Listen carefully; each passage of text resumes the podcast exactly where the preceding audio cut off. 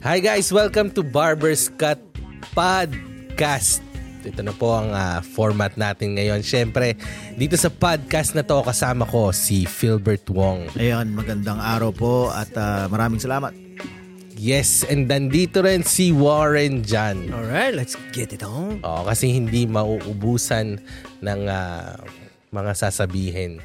At you know, kung ano-anong pwedeng pag-usapan lalo sa mga nangyayari ngayon. Mm-hmm. Ito, hindi, diretso tayo. Hindi kasi bihira yung meron tayong outlet. Alam mo, ang dami nating nababasa and ano. And hindi naman sa maging toxic pero maganda yung magkaroon ng discussion din. No? Ang, ang problema dito, parang lahat tayo sa isang panig. Eh. So parang hindi tayo... Hindi ba disadvantageous ang mag-release ngayon ng mga outlet na ganito? Tama. And, you know, every week at least, you know, meron tayong hopefully mako-contribute sa discussion. At saka, ano like, disclaimer lang, marami tayong mga masasabing mali dito.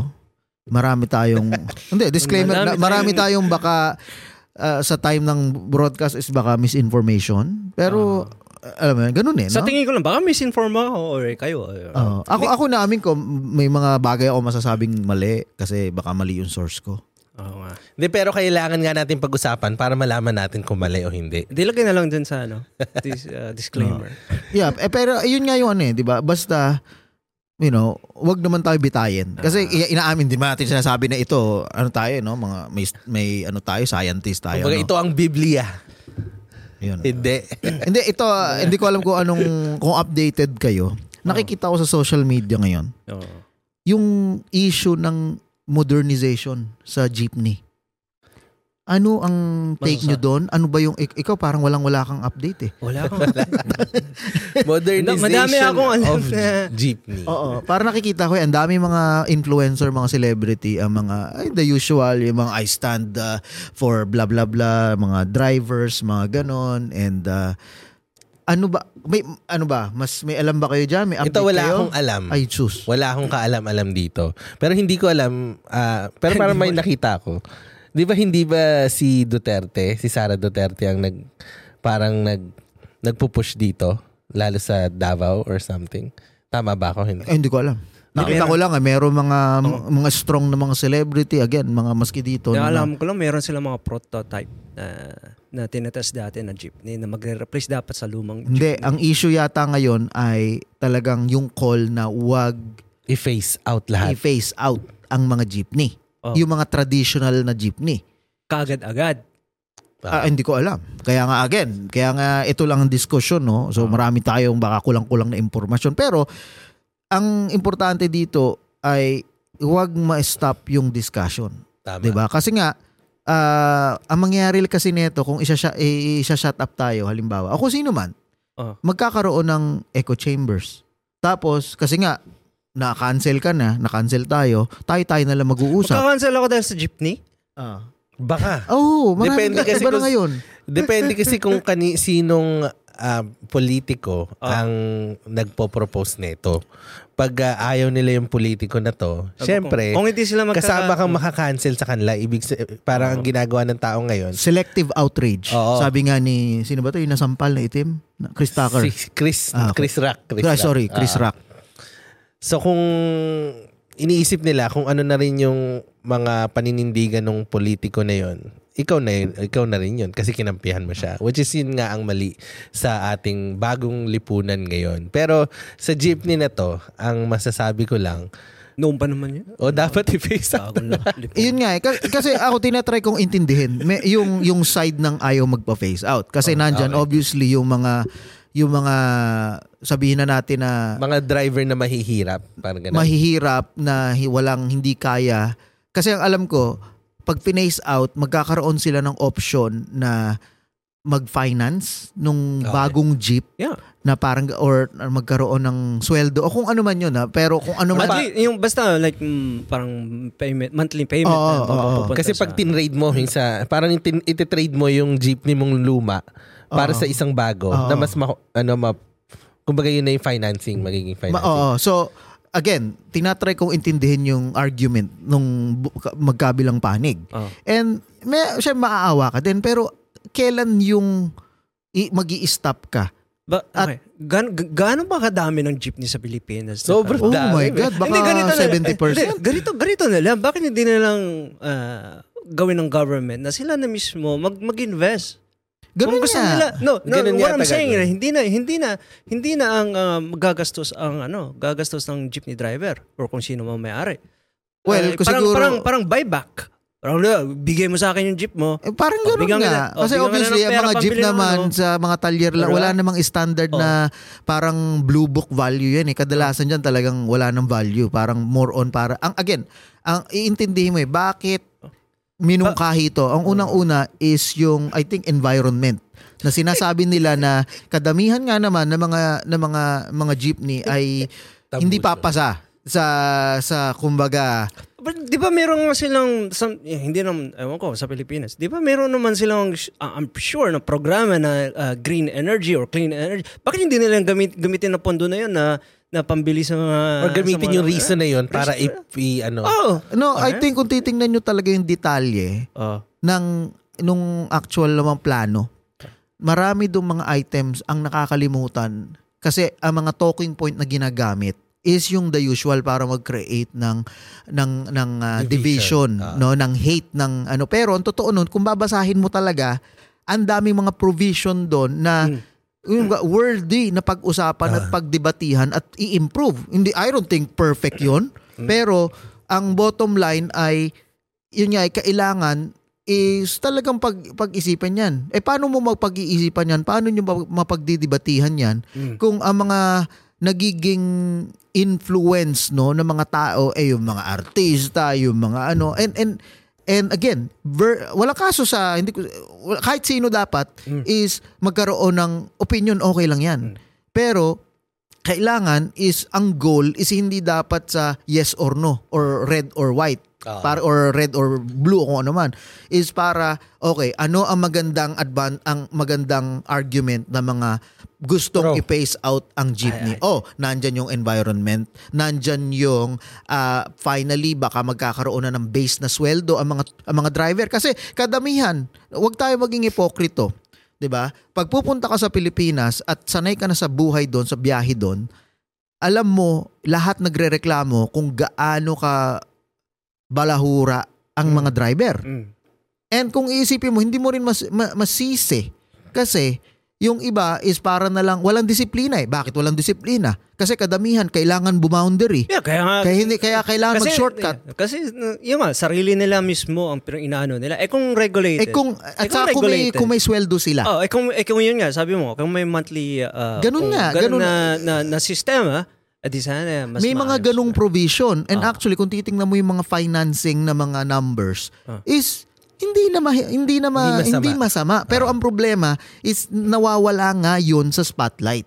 Fine, baka merong kailangan baguhin doon o i-tweak, ay pag-usapan, hindi yung parang hindi lang yung sagot. Hindi, sa akin yan, excuses lang yun sa mga parang pagdadebate pa. Kailangan pang ganito. Hindi kasi like, may mga... napakaklaro, kailangan i-phase out, kailangan clean green energy. Alam na natin 'yon, 'di ba? Kasi like look, ang dumi, 'di ba? Like makita mo. At saka yung same mindset nga na so talagang papayag tayo na mapag-iwanan tayo. Parang gano'n, may magtatayo ngayon ng subway. Rereklamo kasi daw magiging traffic, magpapagawa yung daan para alam mo sa tingin ko diyan, yung mga sumusuporta sa hindi or against yung mga ganun. Siguro, hindi sila makakuha ng benepisyo doon. Usually, kung sino, kapag umuo na lahat, sino magbe-benefit? Hindi ba yung kung sino mag-manufacture? Tsaka di ba yung Hindi ba yung mga maker na ngayon ng mga automobile ang gagawa ng mga yan? Tsaka meron ba sila na yung mga politician na may makukuha ba? Ganun yun ang sistema eh. Tsaka yung mga may hawak ng franchise, di ba? Yung mga prangkisa na. Yun lang. Kaya napaka-komplikado yung sistema. Ginagawang komplikado yung sistema or yung ano na yan. Dahil, hindi klaro kung sino magbe-benefit at the end. Right? Ginugulo nila kung sino magbe-benefit o hindi. And para sa akin, magbe-benefit ang tao kung i-face out na nga nila. Lahat at yan, saka yung it all comes down doon sa ano, sa pera. Ito so siguro gawa ng programa, it's either yung pinakamalalaking ruta muna. Meron bang ganun? Kasi yung jeepney nga naman lahat ng arteries. So tingin ko kino-cover eh. I think yung, sa NAIA, I think meron na silang like isang halimbawa, isang ruta na or isang city, i-face out nila muna. Tingnan kung ang problema kasi is maski gaano pa kaganda yung mga ganyan or testing mo na ganto-ganto is ang the way na ang labanan ngayon nga sa social media at mga balita is hindi nga yan eh. Kumbaga yung mga detalyeng ganyan. Basta dito, ang kailangan, ang panig mo lang is for or against. Hindi. Yun ang problema kaya hindi mo mapaplansya yung mga detalye para kung nawawala yung diskusyon. Tignan natin yung mga third world countries na napakaayos ang transportation nila. Wala pa ako napunta. Narinig Bogota. Bogota ba 'yan? Ano? Colombia? Colombia. Napakaganda ang nakapunta ka na? Hindi. Tignan mo, i-Google mo. Sila sa ano? Meron pa silang mga hanging na, anong tawag mo doon? Pero at least gumagana. Right? Napalitan nila yung system. Di ba sabi nga nila baka pwedeng igawin din yun sa Pilipinas? Di ba? Sabi nga nila ng isang senador dati, mag-skyline tawag mo doon or whatever para pumunta ako sa trabaho. Cable car? Oh, cable car. Oh, yung mga ganun. Like, well, if it works, it works. Oo. Di ba? Hindi, okay nga yun. Ano kasi ang hirap nga sa yung mindset ng Pilipino nga. Kasi sabi ko sa iyo, pera talaga yan. Kung sino magbe-benefit. Pero maski hindi sa pera, yung sentiment mismo ng mga driver halimbawa na parang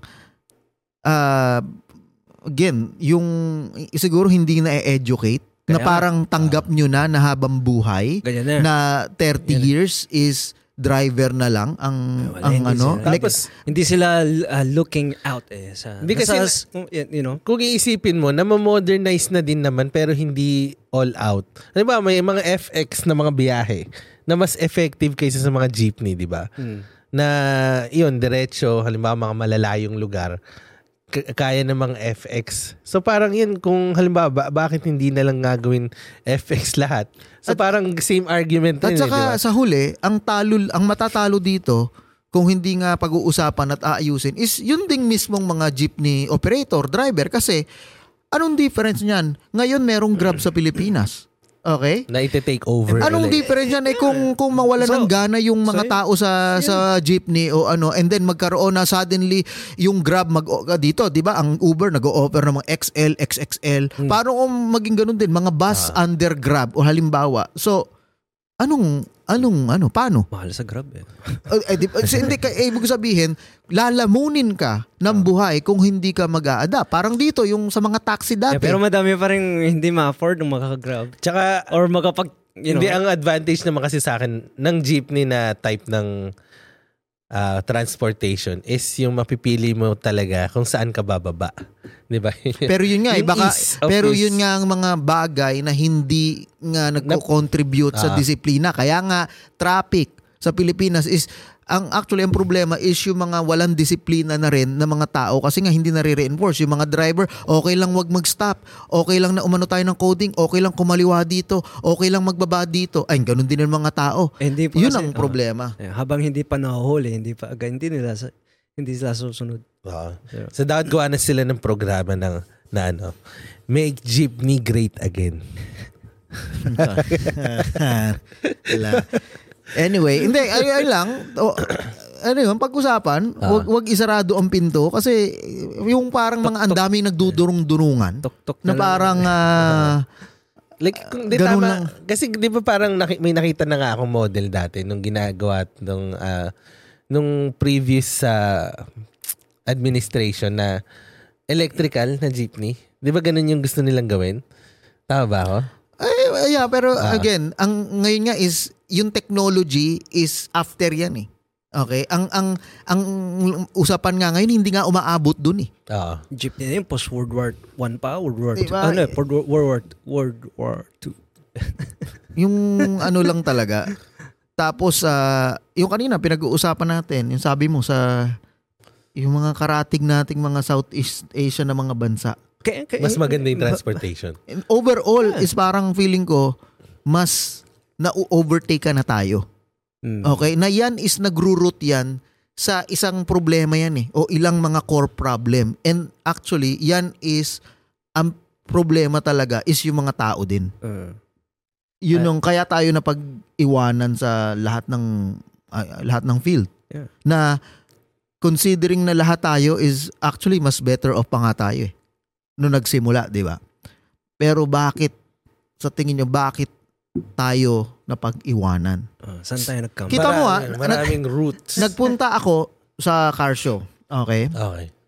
Dito ha, meron ng Vietnamese na electric car. Vinfast. Actually, sa Yorkdale, meron silang... Meron sa Yorkdale. Meron silang ano. So, imaginin mo yun. Meron silang... ganong klase na mag-available na magiging available na sa North America. So, yung amount ng engineering team nila doon, development, blah, blah, blah, lahat na, para ma-reach yung North America, yung amount ng innovation nila. Yung innovation. Tayo, meron tayong tama raw. Hindi nga yung Toyota nga yun eh. Toyota yun, hindi Pilipinas. Saraw ba ito? Saraw. So, hindi tayo nag-innovate. Wala. So, science and technology, diba? We're still lacking. Yung India, China, meron ng mga satellite, may mga astronaut ng ano. Wala tayo, wala. Science and technology. Available na sa atin yung ano, Starlink. Hindi nga Pilipino yun eh. Oo nga. Diba? Like ano yung nakaalungkot lang na... Well, innovative, wala tayo doon. Engineering, science, wala tayo doon.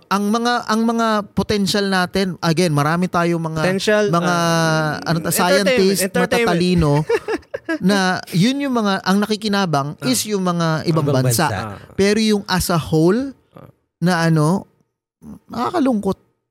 Napag-iwanan talaga tayo. And yun is hindi mo susolusyunan yun kung lagi kang pointing finger.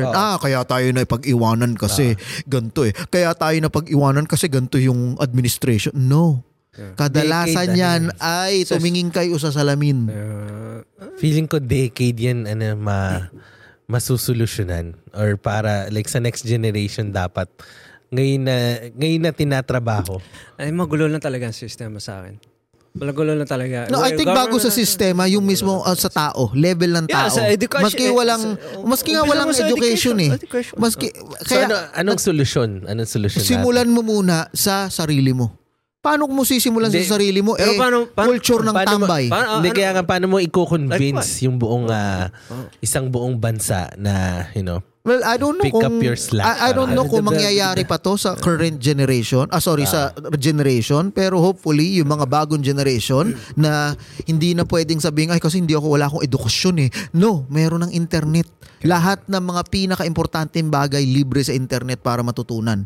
So, hindi na pwede maging excuse, ay hindi ako edukado. Ay, ano lang ako, elementary lang ang ano ko sa barrio eh. Depende kung saan mo inuubos yung oras mo. Pinag-usapan nga natin dati kung ano yung mga hopes or gusto ng mga parents natin, paglaki natin, kung ano.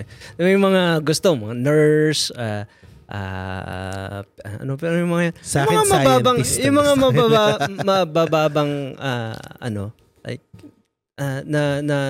subject or yung mga hindi yung mga doktor, artista, hindi yung engineer, hindi yung so nawalan yung push natin. It's either siguro like malalim na root. Uh-oh. So dapat gagawin na natin uli yan. Tanungin mo bakit yung mga parents natin gusto nilang maging nurse yung mga anak nila? I think because yun lang ang kaya nila eh. At that time. Baka yun ang problema. Di ba I mean? Maging realistic masyadong realistic. Real talk lang. Like, anong kaya ko, anong mabibigay ko sa anak ko? O magiging nurse lang yan. Baka yun ang tignan mo. Baka yung talagang mahirap talaga ang sitwasyon sa Pilipinas. Hindi nila makaya na mag... Hindi. Tira mo, si Pacquiao nga, mahirap pa sa daga. Kita mo nasan ngayon. Ay, like, hindi lucky, man. No, hindi lucky yun. Pinaghirapan yun. Okay, pinaghirapan niya yan. Pero...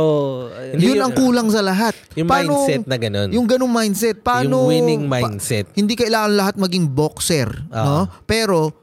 lahat is kailangang magpursiga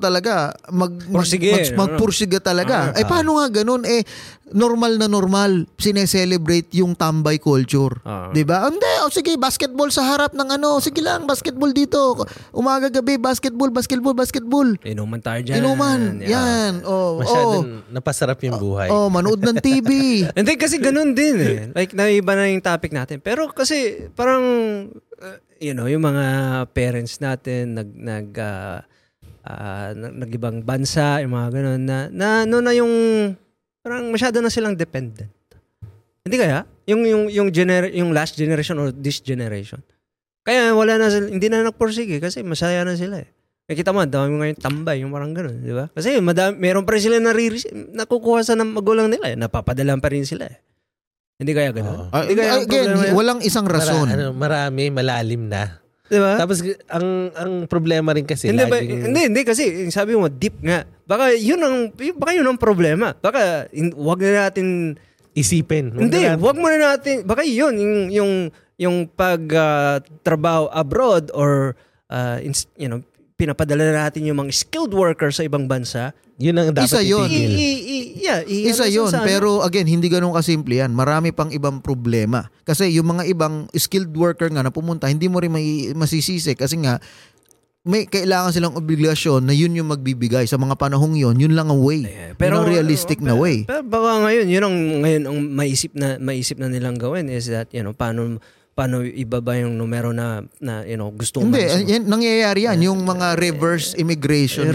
Kaya hopefully, dapat yun. Yung mga tayo dito, yung mga na-absorb natin dito, in the future, ibabalik natin dun. And ang kagandahan dito ay dahil sa power ng internet, okay, ng social media technology, hindi na kinakailangan pag sinasabi natin, oh, so ano ibig sabihin? So ililipat tayo dun. Okay lang, babalik. No, kasi, okay lang. Iba yon. May mga, depende sa kung ano trip mo eh. Depende kung nasaan ka sa buhay eh.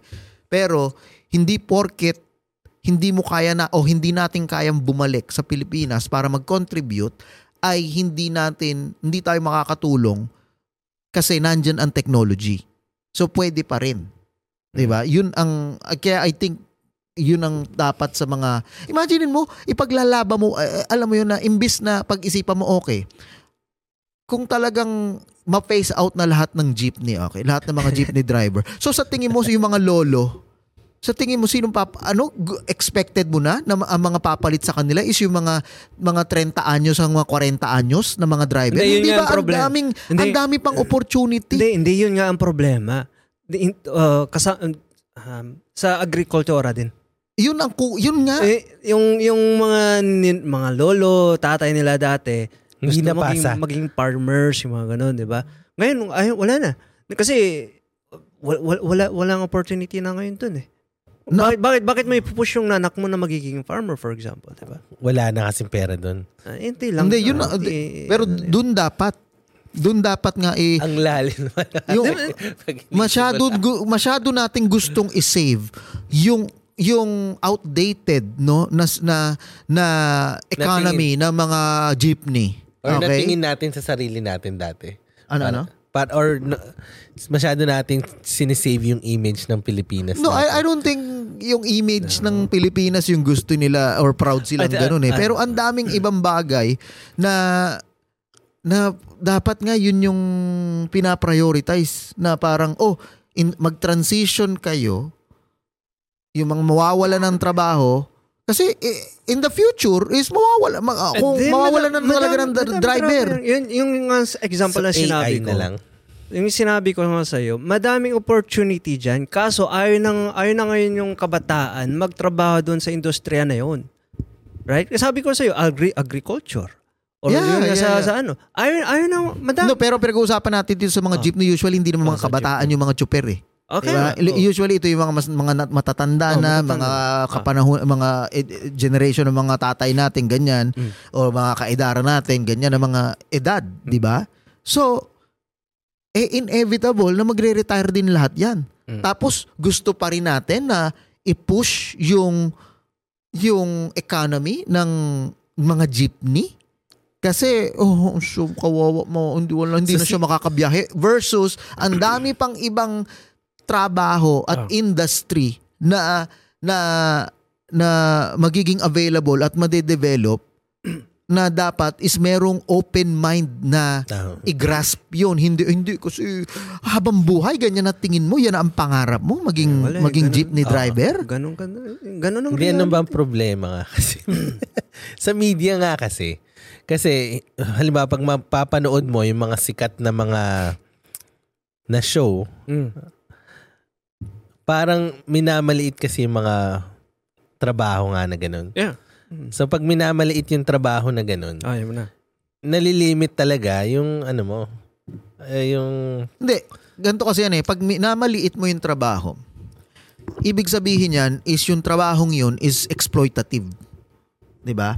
Kaya nila nagagawa yun kasi totoo na wala magawa yung mga jeepney driver kasi nga ang hirap ng kita, boundary ka pa. Maliit lang ang kita. Maliit ang kita, ang hirap ng trabaho. So, nakakaano talaga kung nakakaliit talaga. Kaya nga yun ang babaguhin. Yeah, paano mo babaguhin yun? Bigyan ng incentives, bigyan ng ano. Mas malaking trabaho. Kasi dito bakit hindi, dito pag ikaw TTC driver, ang laki ng kita mo. Ang laki ng benefit mo. Okay. So, sasabihin ng iba, ay hindi namang iba kasi naman dyan sa Canada, ano kayo, may infrastructure. Eh, yun nga eh. Hindi gumawa ng infrastructure. Paggagawa naman ng infrastructure, ay naku, magta-traffic sa EDSA. Hindi nako-communicate nga kasi masyado sa tao. Yeah. Alam mo itong kagandahan ng mga... jeepney na to. Lagi nilang kukunin yung mga talking points lang ng mga anti, ng mga maliliit na talking points, pero hindi nila talaga nare-realize yung benefit ng lahat. Kasi itong mga... And kaya nga ganun nga. So parang, ano ba yun, dahil limitado yung mga nare-receive na information ng mga tao sa media. Hindi, talagang gusto talaga yung mga mabilisan, yung mga... Ganun ang, unfortunately, ang danger ng social media is wala kang, nasa Twitter ka halimbawa, wala ka namang, hindi mo pwedeng i-elaborate dun ng ganun. So ang gusto mo is yung pinaka maraming reaction, maraming comment, no? Kung ikaw is news organization ka dun, no? Magpo-post ka. Bakit mo ilalagay dun yung talagang comprehensive na mga information at lahat? Hindi nga walang ayaw basahin ng tao. Tapos hindi ganun ang reaction kasi ang magiging reaction yan, pag ginawa mo ng tama, oo nga, ano, may sense. Oo nga, pag-usapan natin versus talagang tirahan ng tirahan. Ah, ito, ganto ganto ganyan. Yun ang mas may pera. Kaya ngayon ang challenge sa mga creator. Na-mention mo yung kanina yung madalian.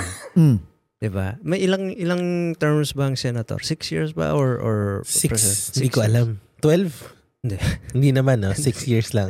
Hindi, 6 years sa ano? Sometimes, ang nagkakaproblema rin kasi, paggagawa ng mga proyekto na malalaking ganyan, sometimes hindi nakakontinue eh. Walang continuity. Walang continuity.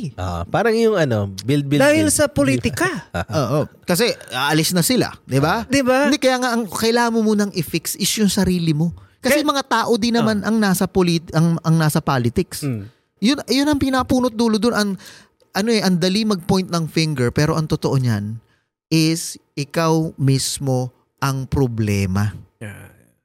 Hindi naman aaminin ng tao yung ganun. Nasa sa akin ang problema. Blame ko talaga yung mga senator. Hindi kasi gagawa sila ng proyekto, yung madalian nga. Sabi mo madalian. Para may mapakita sila at the end of their term. May post sa gitna ng daan. Para may pakita sila na may ginawa sila para ma-realize ulit. Diba? Ganun nga. Ganun. Wala yung parang bigger picture na parang talagang overall infrastructure. So walang ganun. Yun ang kulang natin. Build niya sabi, diba? Hindi mo maaalis yun kasi maski dito sa Canada, may mga ganyan. Diba? Pero, wag naman yung sobrang talamak. Kaya nga dito rin, may mga construction. Alam mo naman dito, biglang parang, papalta na naman ng ano.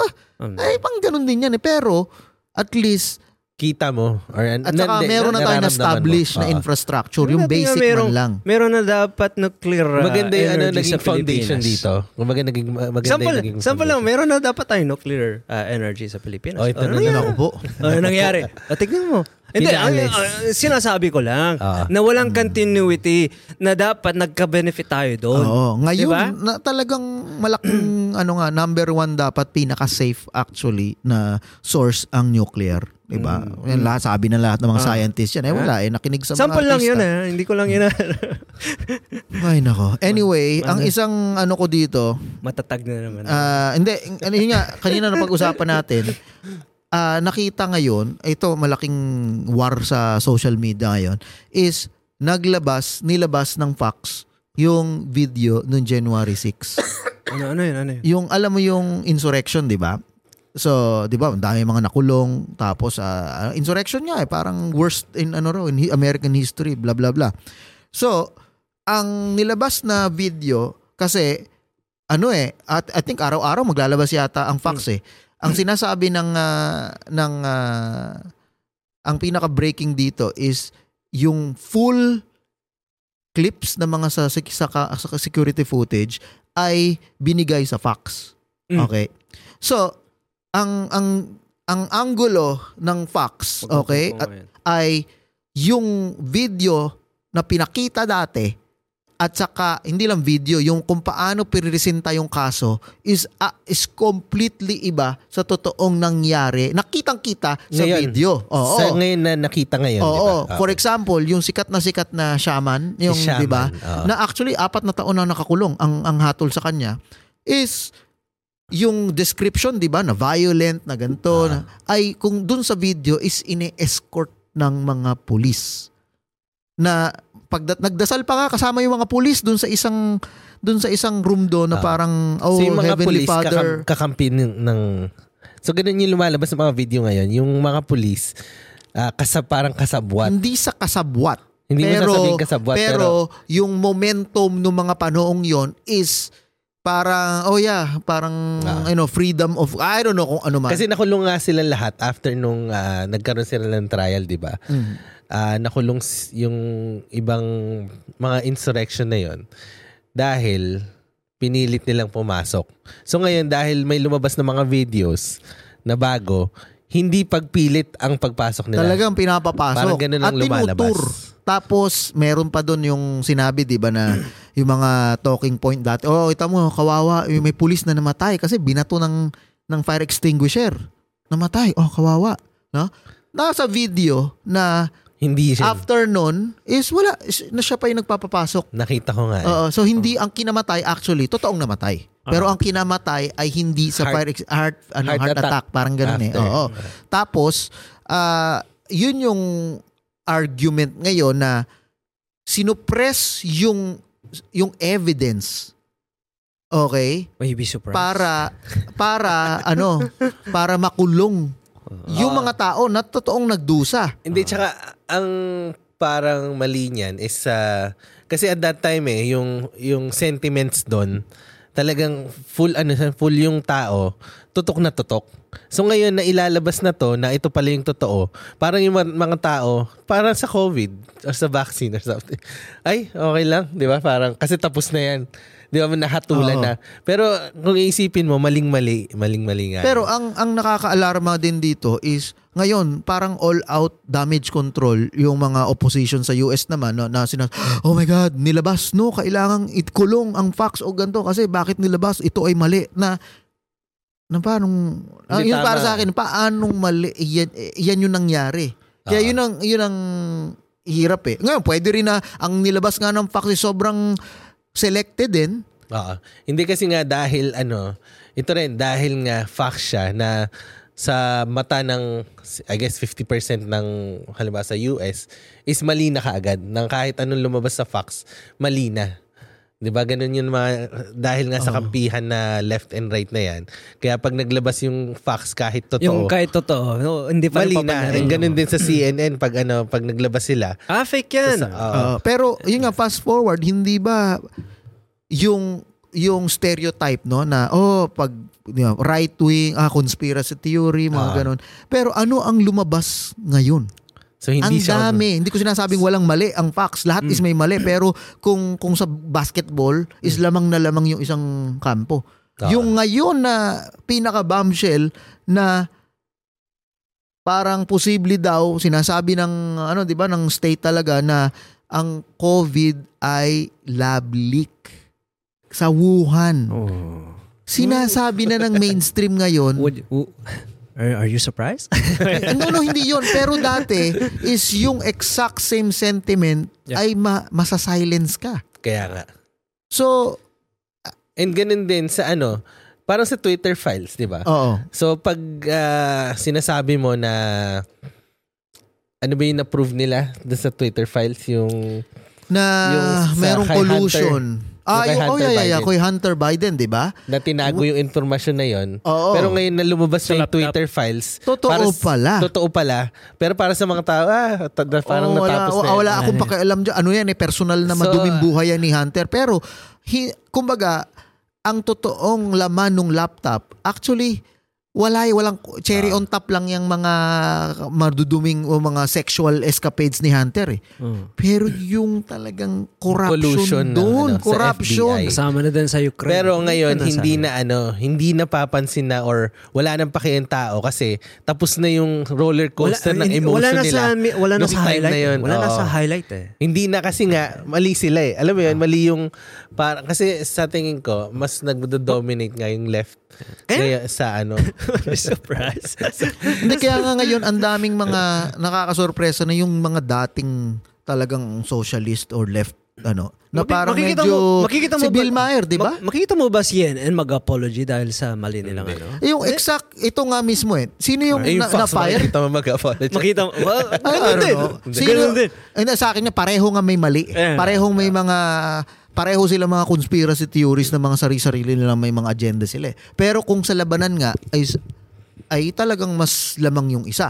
Kasi kita mo yung hypocrisy, di ba? Yung si Cuomo. Di ba? Sobrang mga righteous noong mga kapanahunan dati na lalo my God. COVID, no? Na parang yung moral, no? Sila yung may moral high ground. Tapos siya pala ang nang-assault ng bastos ng mga babae. Di ba? Yeah. So yung ganyang klaseng hypocrisy. Kung nasa tamang side ka dati, di ba? Mapapaano ka eh. Kita mo si Elon. Hindi ka papansinin. Yun ang hirap kasi na lagi tayong na-scrutinize by group. Kaya hindi mo rin ma-blame sometimes na meron talagang conspiracy theories. Yung mga theory na mga ganyan. Especially pagdating sa COVID. Kasi totoo diba? Nga diba? Dahil ganun eh. Ang problema naman kasi dito, hindi yung mga wild conspiracy theories eh. Okay? Or kung gaano man ka-wild yun, flat earth o kung ano man yan, is yung silencing. Kasi kung dati, sinabi nito mga conspiracy theories na, oh my God, love leak, ano yan, man-made. Kung hindi sila sinilence at talagang you know what, kung mali, di lalo, sige, magdebate, maglabasa ng ebidensya, di lalo kayo nagmukhang tanga. Ang mali is, dahil nga sinilence, then nagkakaroon ng mga underground na mga cell site, kumbaga na yun yung, anong tawag dito, yung echo chamber.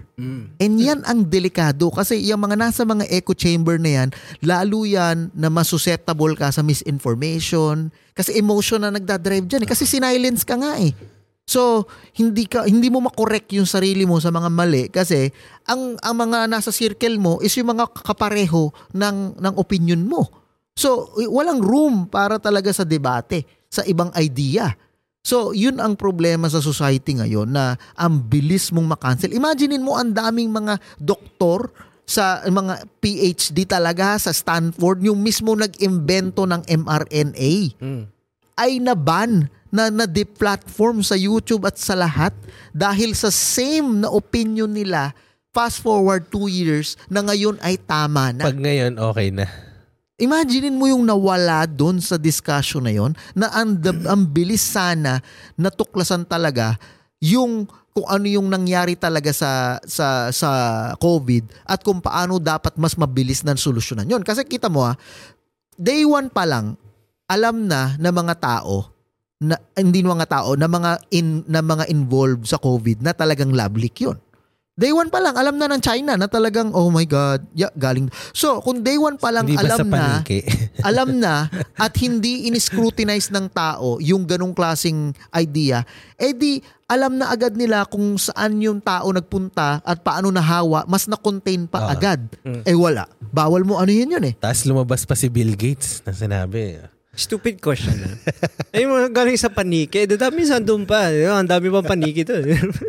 No, ang issue is totoo. Di kinain mo yung paniki. Totoo na galing sa paniki. Ang ano, di ba? Pero COVID. Ano nila, ginagawa talaga nila sa lab yun. Yun yung gain of function. So, research. Na actually, ang nag-fund pala, ay US. So ngayon, yan ay conspiracy theory dati. Na ngayon ay totoo. Totoo. Totoo. Pero alam na natin yun. No, ano na yun eh. Ang nakalabas na ngayon sa mainstream yan eh. Iniba yung pangalan ng parang agency so, na... Ang kalaban talaga natin is misinformation. No, so, ang tunay na misinformation is yung lumalabas sa mainstream. Hindi, ang kalaban is yung censorship. Kasi kung may misinformation yan, kung hindi mo ise-censor, yung cancel culture ganun. Hindi cancel culture, yung censorship. Kasi halimbawa, sabihin ko sa iyo, meron akong misinformation na sasabihin sa iyo. Pero wag niyo ako i-censor.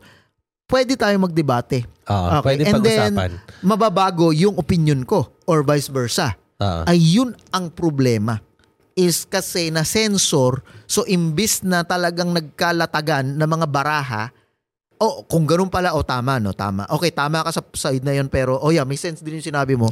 Mas mabilis punot dulo na solve yung mga problema, lalo na sa COVID. Hindi yung nadrag hanggang ngayon. So, yung censorship na to, ang may control din naman dito. Media. Media nga, na... Ngayon, mga tech Twitter, na, okay diba? Na ngayon kasi Elon... Like Google, hindi media. YouTube. Ang hierarchy niyan, okay, ay yung mga... Tech na, di ba? Oo, kasi sila na eh. Google na eh. Kumbaga, dun ka na maghahanap eh. Sa YouTube ka na, hindi ka na... Ngayon, mas dati siguro, pag 60% sa TV ka pa pupunta, ngayon talaga, ano ko lang? 20% na lang yung pupunta mo sa TV. As mo kaya sa ChatGPT? Wala eh. ChatGPT, tao din ng... May mga limit. Maano kaya? Kasi meron may bias din. Tsaka may sasabihin siya sa after na... Kasi tinatad ko ng ano dun eh, ng mga tanong na conspiracy. Theory na so sa end ng paragraph niya sasabihin niya ito yung mga narinig, ito yung mga sinasabi tungkol halimbawa sa flat earth or something. Hindi. Tapos sa huli sasabihin niya na ito mga information lang na to na ano aware siya na baka conspiracy ganun. Ang nakakatakot dito is nasa point tayo ngayon sa lahat na nangyari na to ha, COVID, okay, etong war, no? Nasa ano tayo, no, baka nga mag World War 3 tayo, edi patay tayo lahat dyan. So, ito yung mga ano eh, parang ang sarap kalimutan pero hindi ko alam kung updated kayo dun sa bombshell na ganyan. May bombshell na naman. Hindi, yung sa, alam nyo yung Nord Stream pipeline? Yeah. Alam nyo yung nangyari? Pinasabog. No, hindi Obama. Basta. Hindi. Pala yun. Ang nangyari ay yung gas. Isa sa mga biggest environmental disaster to. Yung okay? Gas pipeline ng sa Russia Europe, na nagsusupply sa Germany Europe, and parang gano'n. Basta malaking. Yeah. So, sumabog. Okay? So, for the longest time, parang walang gustong talaga, investiga. Kung bakit sumabog. Diba sabi nila ano yan? Ano ko lang yung source ko States. States? Hindi. Israel? Inside job na hindi hindi mismo. Yun ang sinasabi. Inside job ng Russia. Hindi Russia. Yung ano mismo.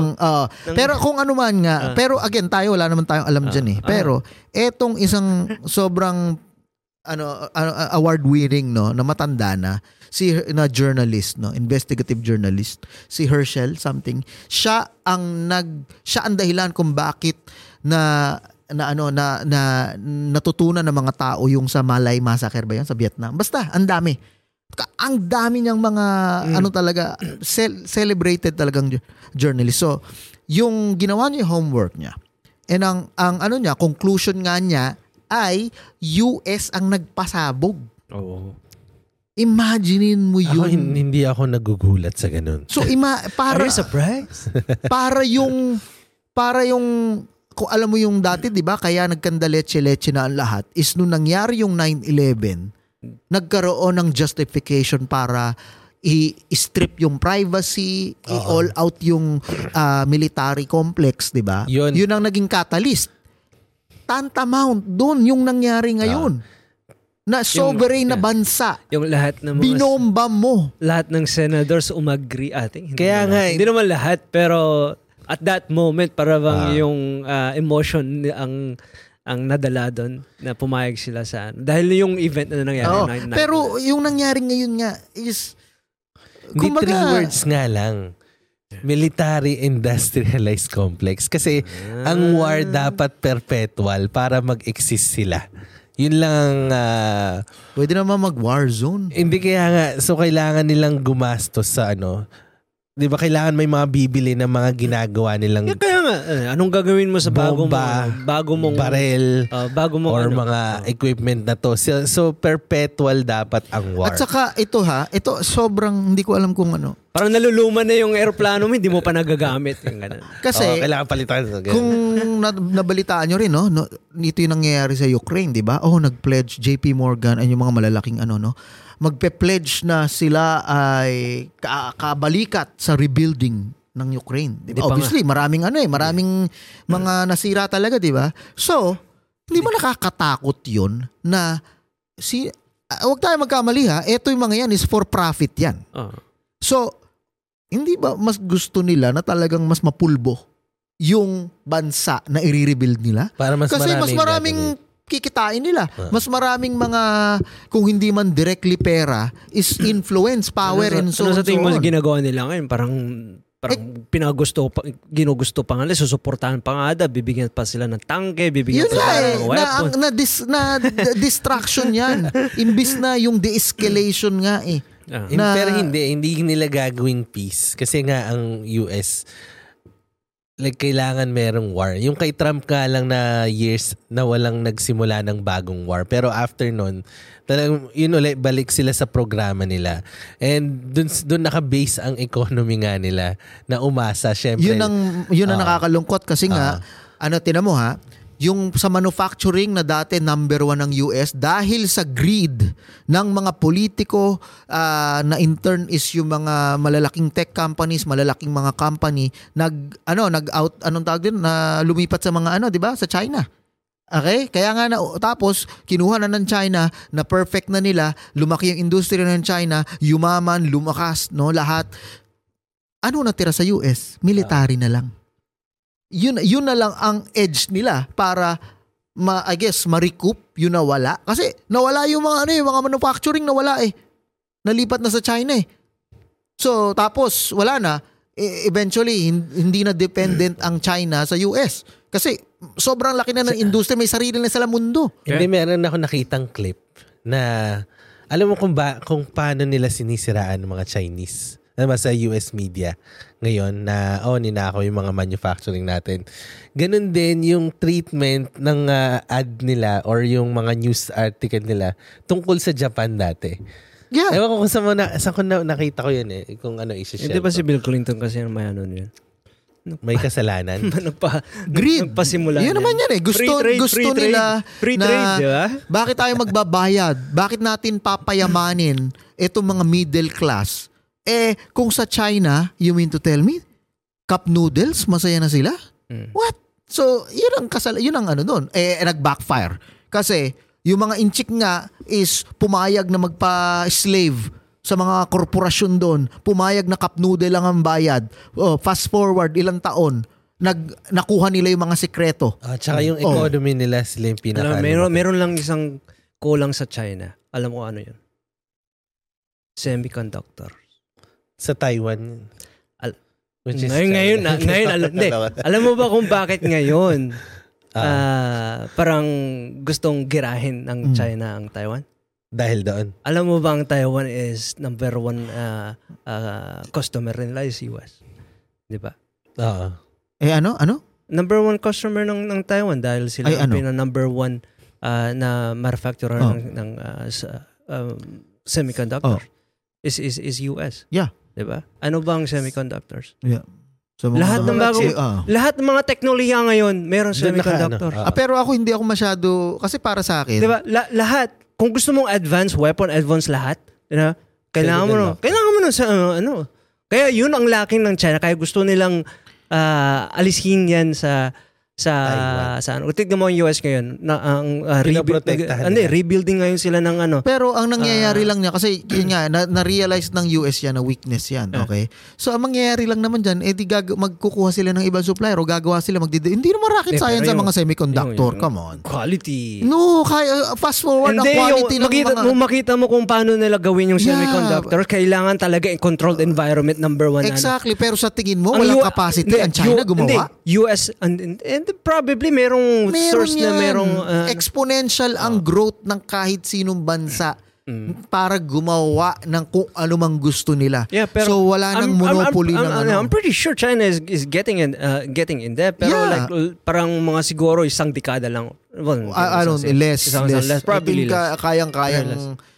Kayang-kaya hindi I don't think merong monopoly kaya nga hindi na nag-manufacture ang US ng mga semiconductors eh, binigay na lang sa Taiwan eh dahil yung procedure mismo napaka delicate pero hindi pa rin I don't think hindi siya ganun ka talagang rocket science na ano.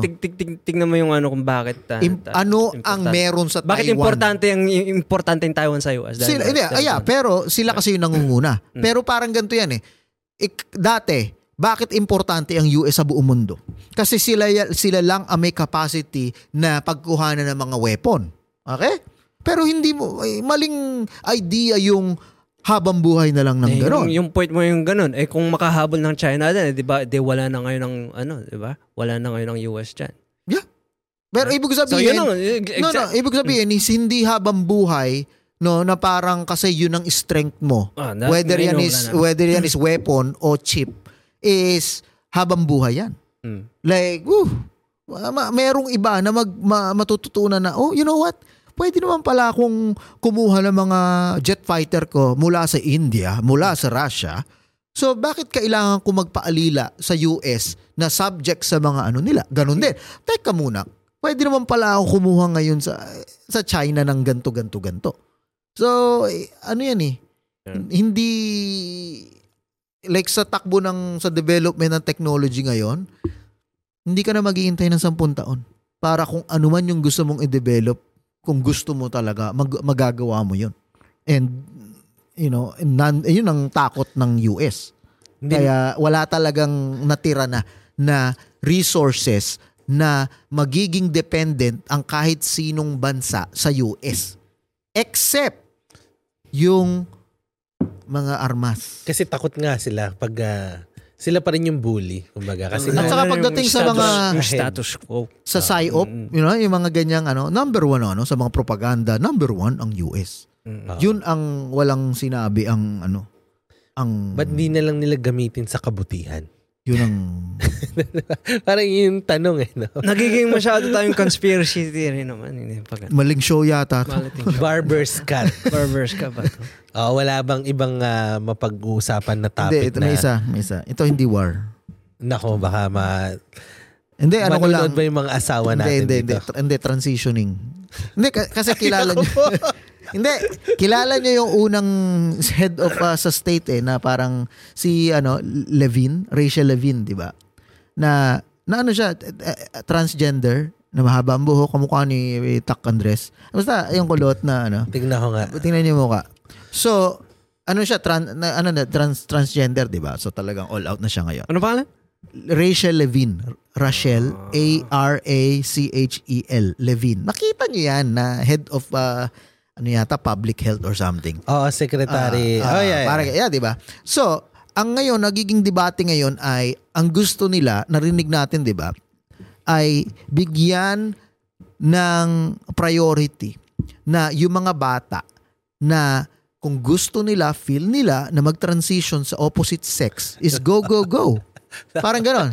Di ba? Go, go, go. Whether yan is through mutilation or yung mga pag-take ng mga drugs, okay, na pag-transition, go, go, go, support natin ang gusto ng mga bata. Okay. Na, may ganung school of thought. Okay. Eto, sa interview neto ni Dr. Levine, Rachel Levine, no, is, ang sabi niya is, kasi matanda na siya. Trans siya. Sabi niya, sobrang mahal na mahal niya. Yung mga anak niya, obviously, no? And parang buti na nga lang daw at late siya nag-transition. Mm.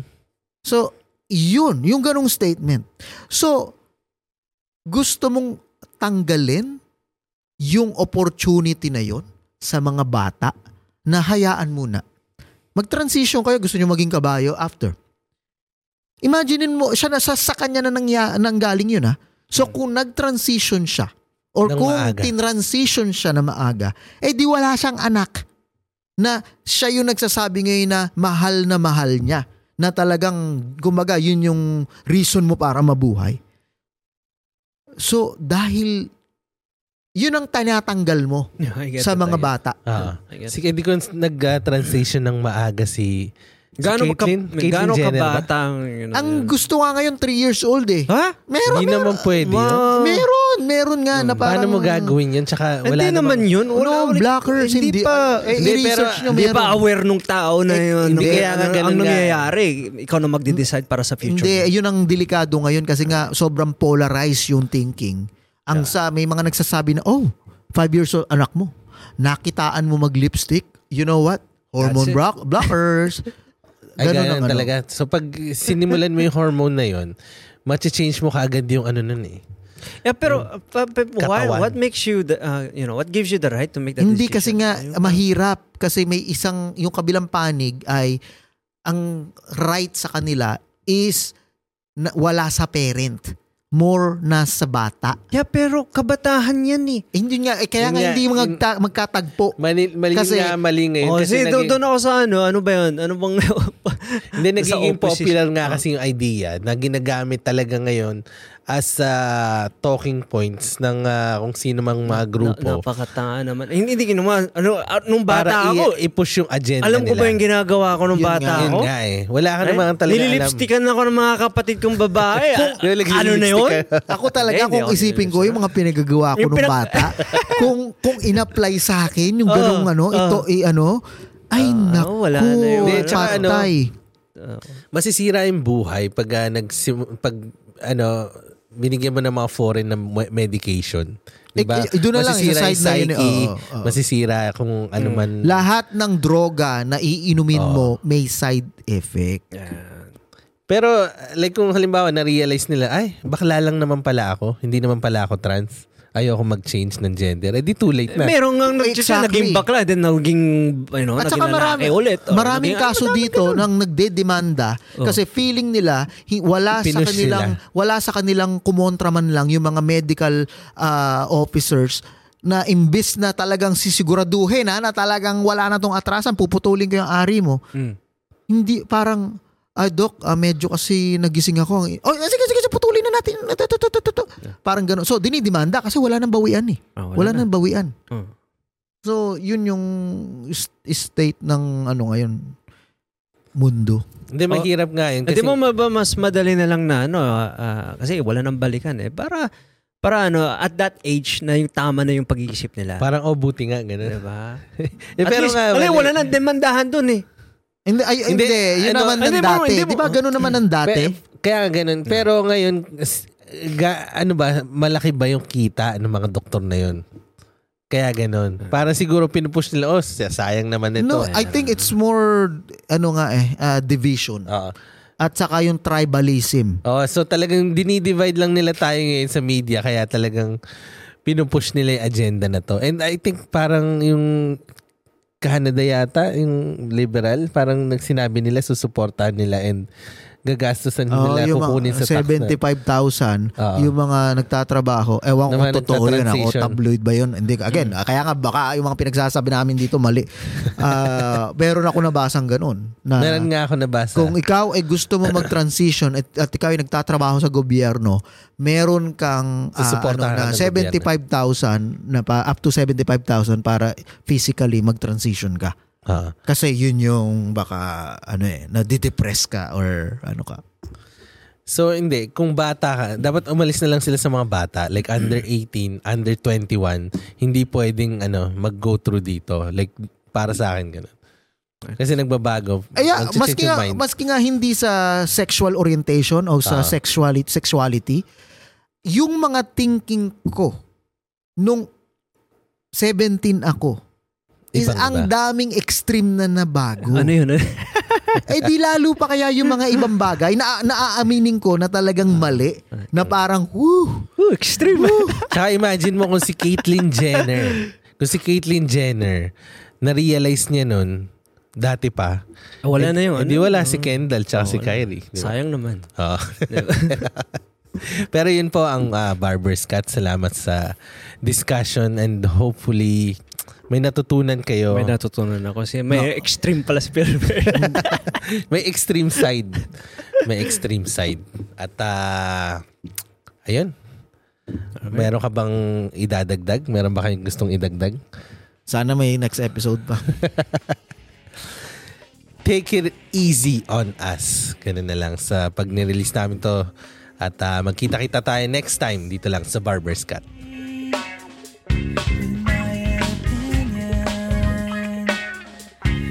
With you.